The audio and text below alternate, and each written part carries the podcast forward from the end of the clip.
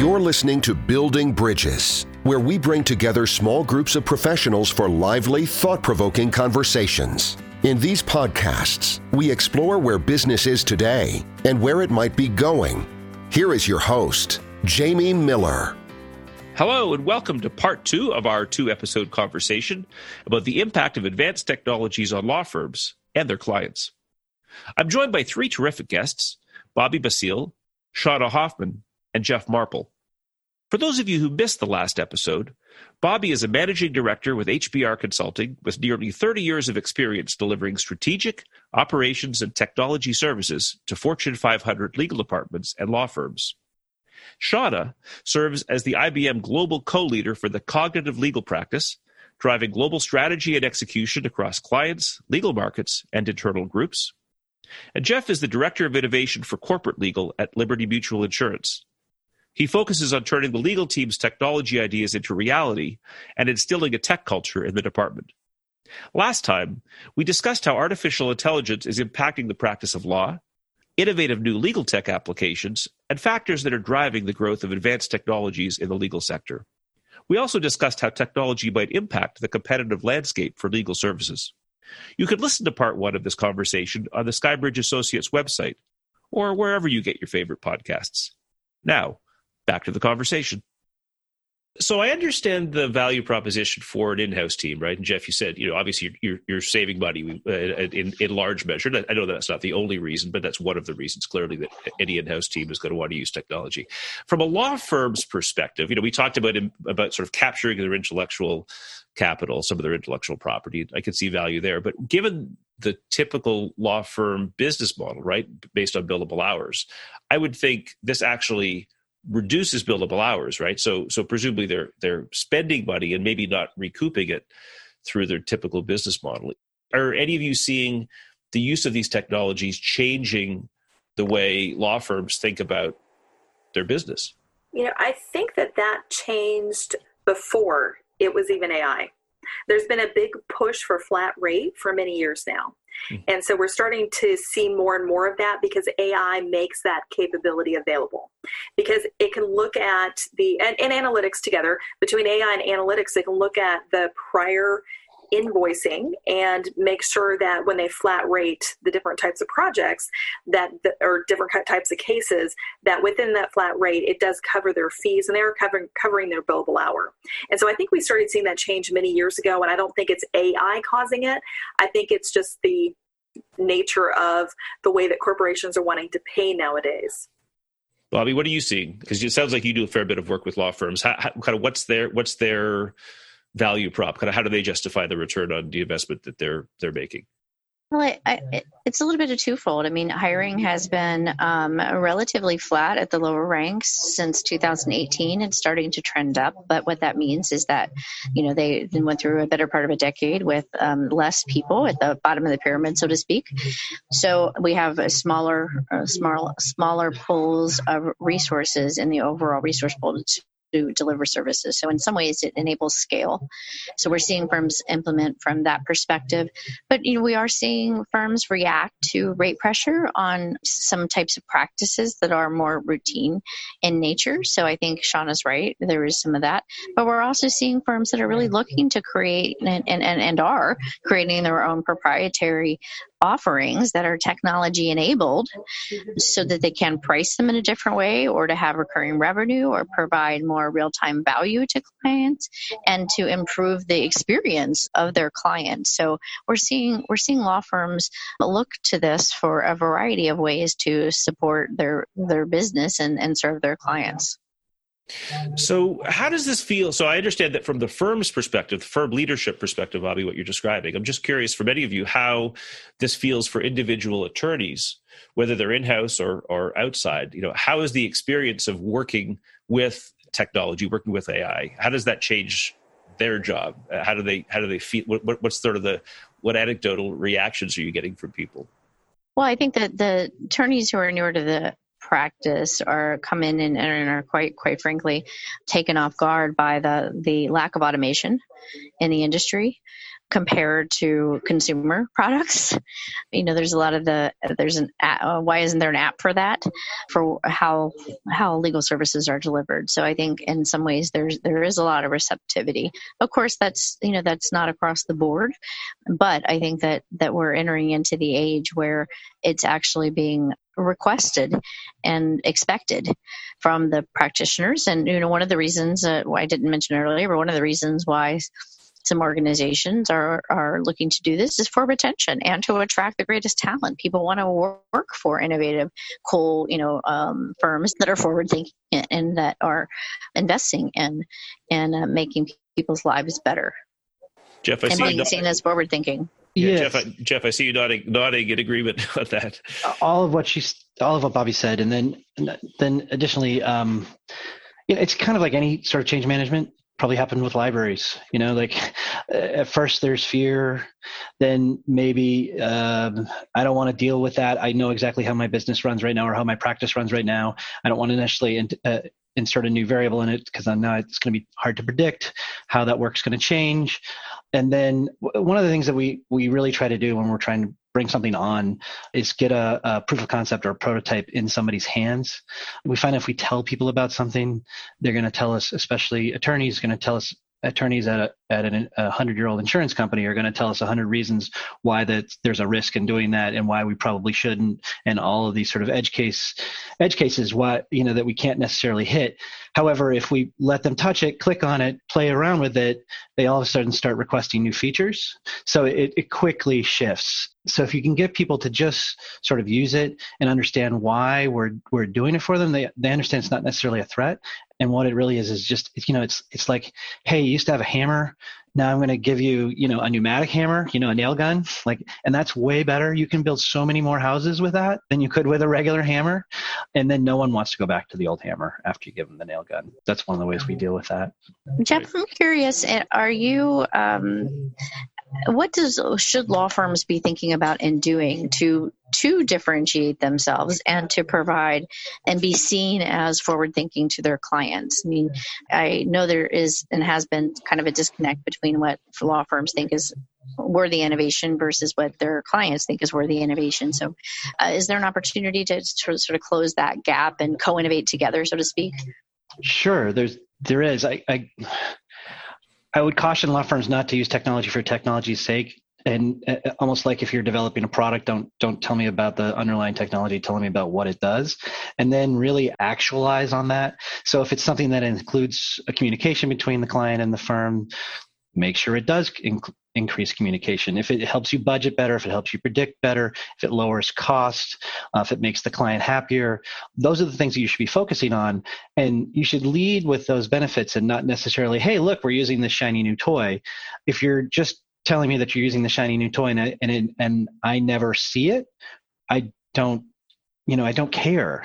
you know, like like It's it's not that big of a deal to me as as a buyer. I, I, I want to experience it, experience whatever it is that you're doing firsthand, or at least I want to be assured that your quality is raised because of X, Y, and Z. And then if you're actually doing something interesting with it, definitely bring it to me because we might be able to use it in another part of our practice. I know Microsoft was doing some of that by actually trying to get their different panel firms sort of had, had to take turns bringing new innovations to the front and, and then spreading it amongst their entire firms, which was a really interesting thing that Jason Barnwell was doing up there. Now we, have talked. To, sorry, uh, Shauna, go ahead. Oh, no, I just wanted to mention one thing. I kind of go back. I love what Jeff just said, by the way, because I fully agree with it. And I think that that's amazing insight uh, coming from you and your position. I wanted to go back for a second to what Bobby said. And I, when she was talking, I just looked up a couple statistics. You know, I've heard recently that by 2025, over 80% of the workforce globally is going to be of millennials. Now, here's some statistics right away. More than, uh, as of today, more than 33% of American workers workers are millennials. 20% of lawyers in the United States are millennials, but only 2% of partners in AmLaw 200s are millennials. So we're looking at only five years from now having a majority of millennials in the world, and their expectations are totally different. You know, I've got a kid who's a millennial, and as I start to look at what her requirements are, she's in medical or going into medical school, and her requirements are all AI. And this is, you know, she's expecting, she wants to be a surgeon. She's expecting to never actually have to put her hand on a scalpel, but instead using robots to do the surgeries for her. And that's what they're training in medical school right now. So we start to see the same thing on the legal side is really, are we are we going to end up having some issues in the legal community because we aren't training enough of our millennials to be able to have those millennial to millennial conversations when they're the ones who are at the forefront of these companies? And, and Sean, I'm, I'm, glad you brought that up because that is something that you know, in, in, as I was thinking about this and, and kind of researching this, ha, has come up that you know, law schools have sort of a model that's worked for 150 years, you know, case based and you know, fairly analog, quite honestly. And you know, to what extent are law schools starting to prepare students, you know, the new associates when they graduate, for this kind of work? That is a very good question. I know I speak often at law schools. I'm probably at a law school every week. Um, when I'm traveling all over the world, I'm typically at a law school when I go into that country. That's at least one of the meetings that I'll have. And they're wanting to pick our brains to say, okay, what is it that we can teach the students? And can you come in and speak to the students? I think there's not enough innovation or attorneys who are innovative or legal professionals who are innovative going into the law schools and providing our support and providing our insights you know, to the to the different professors. I've been really happy. I've so far, you know, I've spoken at, of course, Cornell. I've spoken at Duke. I've spoken at, you know, Arizona State University. They've brought me in five times over the past year, and so there's a lot of universities. Um, MIT, MIT is doing a lot in this area. Even they don't, even though they don't have a law school, they have a whole computational law program through Dazza Greenwood. Greenwood. So there's some really neat things that we're starting to see, but it's still, I think, honestly, it's not enough. Jeff, I know that you just spoke at Harvard. What was your experience recently? Yeah, we spoke at Harvard. So, first of all, that was total bucket list item. I can't believe they allowed me to speak there. That was pretty interesting. Uh, oh but then, but then, uh, so that was it was very much an introductory sort of for the students to understand the different aspects of the industry. They had judges, they had corporate law like me, they had they had attorneys, they had law firm attorneys, they had legal technology providers, all sort of giving different perspectives on how tech is changing the world that they're about to enter. And they had, um, I spoke on a panel with a woman who was a recent grad and had just got into a legal technology startup. So they're thinking about it. And then we had a nice lecture from, oh, and I can't remember his name now, from a professor there that, that is essentially doing surveys on, on the legal technology area and, and law firms and corporate law as well, trying to understand what people are doing. So it's happening. We do a lot of work with Suffolk University and their law school. We just had our third third annual Boston Legal Design Challenge there that uh, Liberty and Suffolk co-host. We run a day-long sort of. It's not a hackathon because they're not actually developing code, but uh, law students partner with MBA students and try to come up with a, an interesting legal product or service. We give them a, a, sort of secret ingredient at the beginning of the day that is sort of a la Iron Chef, and they they try to come up with different pitches. So that's sort of to move the cultural needle there. That we had students from Suffolk and Northeastern there this year. Suffolk has has a concentration in legal technology now within their JD program. Gabe Teninbaum runs that program. Dean Perlman and Gabe have, have done great things there. We, we really like the Suffolk students. We've had tremendous success with them. We've had our last three clerks have come from there. One has caught on with our attorney attorney development program, which has been fantastic. So I think it's starting to change. It's it's filtering back in. Obviously, Stanford's done a ton of work in that space. So it's happening at different schools. I think some schools are still very traditional, but it is it is it is coming. I I don't exactly know what to tell them to teach, quite frankly, because you can't sort of skimp out on the law part of it, but there is a sort of legal technician piece that needs to be there, and maybe maybe they need to teach the law in a different way than than they have. I mean, like maybe via different mediums, but I. I haven't been to law school, so I, I, I feel like I'm starting to be commenting on things that I probably shouldn't be this summer, HBR had an intern that was part of the Institute of the Future of Law Practice, an iFlip intern um, from a program where law school students who are currently in law school spend their interns and internship working in business and working um, in uh, various capacities not just as in, in lawyering capacity, but in uh, technology capacities and in consulting capacities. So we we had a, this is the first year we did that program, and that was is quite interesting. So I think that is one way that the law schools that are part of that Institute of Future Law Practice are, are trying to infuse some of those skills.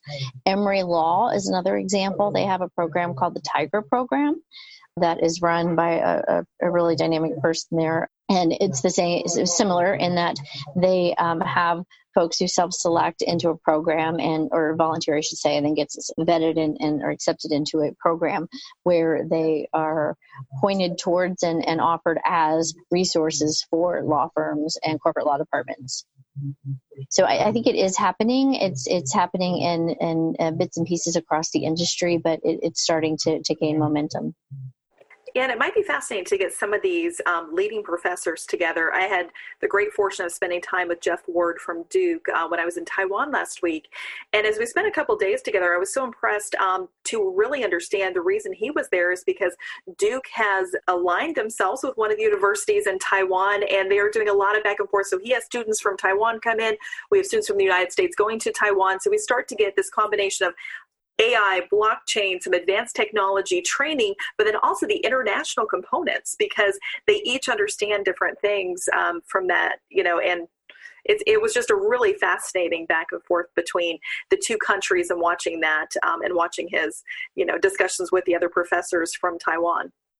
So it, it sounds like there are some pockets of innovation then in the law schools and some beginning kind of collaboration amongst the law schools. Uh, although I'm kind of inferring from this conversation that a lot of the trading and a lot of the the, the uh, kind of the development is happening on the job, right? Uh, whether it's you know Jeff, uh, you know someone who comes into your organization, presumably they have to be brought up to speed, or even someone who joins a law firm. Uh, I, I'm sensing that you know much of what they would need to know about technology, they probably need to learn once they're actually working. Uh, well, and one thing I'd love to jump in. One of the things that Jeff Ward said when I was with him last week was I thought the most brilliant thing. He said the smartest class you could ever take was anything in literature. and I asked him why. And he's like, because of the critical thinking. And as we start to train artificial intelligence, I will tell you that I have clients who can train Watson within just literally days because they critically think through all the things that Watson possibly could understand wrong. and so it's really fascinating to see the literature and that analysis and learning how to really break down how we speak and how we write and how the AI is going to understand things. So um, I actually am, am at Harvard myself getting my master's right now. And it's fascinating to see kind of that literary analysis come out and and me understanding and really being able to dig in deeper. And it's probably one of the smartest moves I made um, in regards to really becoming that critical thinker. And, you know, I think that's one of the huge skill sets going forward that's going to be the most important. Right. And James, just going back to something you said, I, I don't think I'd be too too terribly hard on the law schools either because I think most professions, you're not learning about the tools of the trade until you actually get in the job. Like, you know, if I, I was just, I was just thinking like, well, if, if, I'm going into finance, it's not like I'm got a Bloomberg terminal at, uh, you know, when I'm in finance 101. I think that's, that's kind of everywhere. I think that they need to be able to think about how technology is made and how it's used, like what makes good technology, but more in the abstract. The actual sort of day to day training, I think, is something you, are just not going to get until you get into a job. Okay, no, I think I think it's a it's a good point. Um, now I'm mindful of time, and I want to kind of close out our conversation by looking a little bit ahead. You know, Bill Gates famously said, "We underestimate the change that will occur in the next two years, and uh, sorry, we, we overestimate the change that will occur in the next two years, and underestimate the change that will occur in the next ten. So, kind of looking ahead, let's not even look ahead ten years. Let's look ahead five years where's this heading? You know, if, if we were to if we were all to get to get back together again in in 2024, kind of paint the picture of the tech landscape in, in the legal profession. It's like the whole thing, like uh, things happen slow until they don't, which yeah. happens a lot with technology. I'll start, I guess. Um, I'm thinking a lot about the exhaust of legal transactions in the form of data and how that might i'm seeing a trend of that becoming more and more available and what are the next level products and services that are going to land on top of that.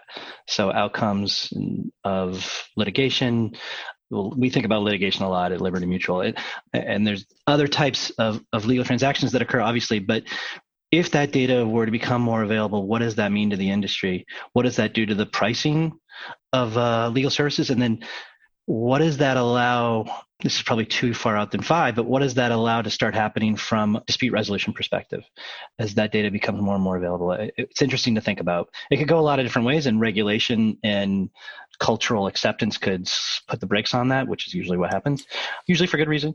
But uh, that's something I've been thinking about a lot lately. Hmm. So, Jeff, really, you know, kind of taking, it sounds like you're saying making better use of the data that's already being generated. It's not necessarily well, and, that there's new technologies, but rather new applications uh, using what we already well, have. first, uh, more data being available at scale. So being able to access data that that maybe wasn't accessible before. There are companies out there that are doing things like scraping uh, small courthouse websites to grab outcomes data, right? Almost like Google drove the earth to create Google Maps. It's, it's the same kind of exercise. And that kind of capital human investment is sometimes required for a digital revolution, which is really an interesting thing to think about. I think that you're going to see more and more of that data becoming available and the sophistication of the products that can lay on top of it, such as predictive analytics and then you know full scale, full blown AI, is going to lead to some really interesting product development, which is a super way of punting and saying I'm not really sure, but I think there's some cool stuff there. Right. that's great. Uh, Shauna, what do you see? You know, uh, obviously IBM is, is on the forefront of, of a lot of this. Uh, kind of what are, what are the big thinkers at IBM seeing five, ten years out on this front? A lot of it is going to rely on what happens financially in the world over the next five years. Honestly, if we see any sort of downturn, I think we're going to see an increase in AI and anything technologically backing it because everyone is going to try to start cutting costs. I mean, I'm seeing, you know, where we were able to cut costs of over $200 million with one client in regards to litigation fees. And so I think that's going to be one thing that does put a little fire behind AI being more well adopted within the corporations. You know, I think that if I was to put my thinking cap on, um, regard, you know, the next financial downturn definitely I think would be a push for it. You know, but I think also the regulatory backing, you know, of the different technologies. You know, as we start to see changes, I think we're going to see pushes for being able to automate so much of that. We're already starting to see the uh, United States government and other governments around the world, they're really taking a um, liking to blockchain because what that can provide is the transparency and kind of that open view for them but still can lock it lock it down securely for the rest of the world so that it is safe and it can stay the data can stay private and it can stay confidential. And so we start to see blockchain as a really big move forward. I think that those would probably be kind of my if i was put on my thinking cap of where i think the next five years would be. You know we aren't expect, expecting singularity until 2050 so we've got about 30 years to go you know before the robots are thinking on their own well, that's that's something to look forward to. Jeff, I want to come back just for a minute before we go. We've talked a lot about about a lot of positives, obviously, with regard to to AI and blockchain and other advanced technologies. Uh, there are some potential negatives. You know, you, you mentioned uh, issues around regu- regulation, and I, I, presume there's privacy issues, data security issues. There's got to be a host of issues that folks are thinking about. How significant are those? You know, as you kind of play out the the, the advantages and disadvantages. Well, the thing I so if you talk to Elon Musk, you're going to get a whole litany of things that are going to cause an issue here. But uh, I guess the one that I worry about the most is um, is bias. So everyone on this call is biased about something, and that's I'm not saying anything bad about anybody, and and the, the whole world has biases. So the data is going to reflect those biases and the data is what's used to train these these artificial intelligences right whatever however they're applied so eradicating bias from the data set is extremely hard. You don't even necessarily know what you're eradicating in some cases. And getting rid of that and training an AI to think purely about things can be challenging. And there's some been some really interesting examples of bias showing up um, in AI and, and it going very wrong, going off the rails quickly. So that's something that I think that is that we need to be mindful of. You you, nail, you nailed another one by the way, which is privacy. The demand for all this data the economic demand, there's a high economic motivation to grab more and more data. And that can come at odds and has already significantly with personal privacy. So there's there's a couple of things to think well, about one of the things to mention too is at IBM, we have the opportunity to do so many amazing things with Watson. I mean, Watson can read over 800 million pages in just seconds and understand them. So it really is truly mind blowing the different things that our researchers at IBM have tried. And what my co leader and I had uh, made a very mindful position a few years ago within IBM that there were certain legal things that we would not be doing with Watson until there was a transparent system that could actually review bias. So about a year ago, IBM came out with AI open source that is an open program to uh, check bias of any AI tool, even beyond Watson, out in the world. So you start to see a good tool that kind of having AI being a watchdog over AI to make sure that it brings out that bias and that we as the humans can see the different areas that we may be training our AI in a wrong direction or in a direction that um, we're not, you know, really wanting to go in. So that is definitely one of the biggest issues. So we've been able to unlock some of the newer solutions that we're hoping to bring out to the market with that AI open source. And then also the traceability and transparency of what decisions the AI is making. You know, I'm still heartbroken by one of the cases that came out of Wisconsin not too long ago, you know, where we are, I mean, I'm sure we're all very well versed in it, but you know where we where we start to see an ai making decisions and the judge relying on those decisions. And when the convict asked you know can you show me the code? Can you share any information about how this decision was made by the ai the company with the ai came back and said we won't because it's proprietary code, proprietary information. And so there's trust of a system that doesn't have any sort of watchdog. And that does concern me in the marketplace in general. So IBM has come out to say, okay, open code. You can see how the AI is making decisions, where the different um, kind of legs have gone, and where the different paths have gone, so that we as humans can understand the AI and can understand when we make decisions how the AI has shared information with us along the way. And I can imagine in the legal world where trust is such an important part of the system, you know, you have to trust that the system is fair. Uh, and so I, I, think, Shauna, what you're describing makes a lot of sense uh, in really providing that transparency. Well, even in a, in a, sorry, just to just to pile on here, James. Even at a at a much smaller level, um, one of the hardest things that if you're training an AI to do something, especially say like say at where I work, to do something new, right, that it hasn't done before where you work, you're most likely going to have to agree what is the right way to do that thing. So who decides what's right? Because I can tell you that uh, if you put three different people in the room, perhaps three different attorneys, you may get three different answers as to what is the right way to do something. That can lead to some interesting, you know, traceability issues on how an AI was was trained and who makes the call on what's right and what's wrong. So that's that's just another another thing to be wary of. Well, I think that's actually probably the basis of what that point is, is because everyone has their own viewpoints as to what is right, what is wrong. And really, what AI in the end should be doing is augmenting us. It's not replacing us, but it's saying, okay, here you're going to walk into a library. You may be able to read those 10 books, but I'm going to read the entire library. And when you have a question, be able to give you, here's the top five. And so when we look at one of the products IBM has, it's called Watson Debater. Debater actually, you can talk back and forth with it. So you can ask Debater a question. It's going to respond back with all the logical information. Now, um, I was when I was in Taiwan last week, they asked me, when Debater respond, why doesn't it have fluctuations in voices? And Debater is not supposed to actually be human. Debater is just going to feed you information so that you can then make the next decision as the human side of things. So it's very monotone. It's kind of boring, but we don't want it to be human because it's not human. You know, it's there just to feed us information. So uh, I, I, think that that is probably one of the best points probably we made. Unfortunately, it's at the end, so hopefully people listen to the end. but that was re- really brilliantly said, Jeff. Oh, thank you, Shauna. Well, it's always good to end on a high note. Before we let you go, any any closing thoughts? Again, just uh, you know, reflections or take you know, kind of takeaways we haven't covered that you'd like our listeners to bring with them. I think we covered quite a bit. Uh, I think I got out all the things that I was thinking about, James. But thank you. Okay, good. Shot at you. Yeah, no, I I think in the end we just want to thank you for having us. I mean, yeah. this was an amazing opportunity to kind of share and really talk off the cuff about the things that we're working on day to day.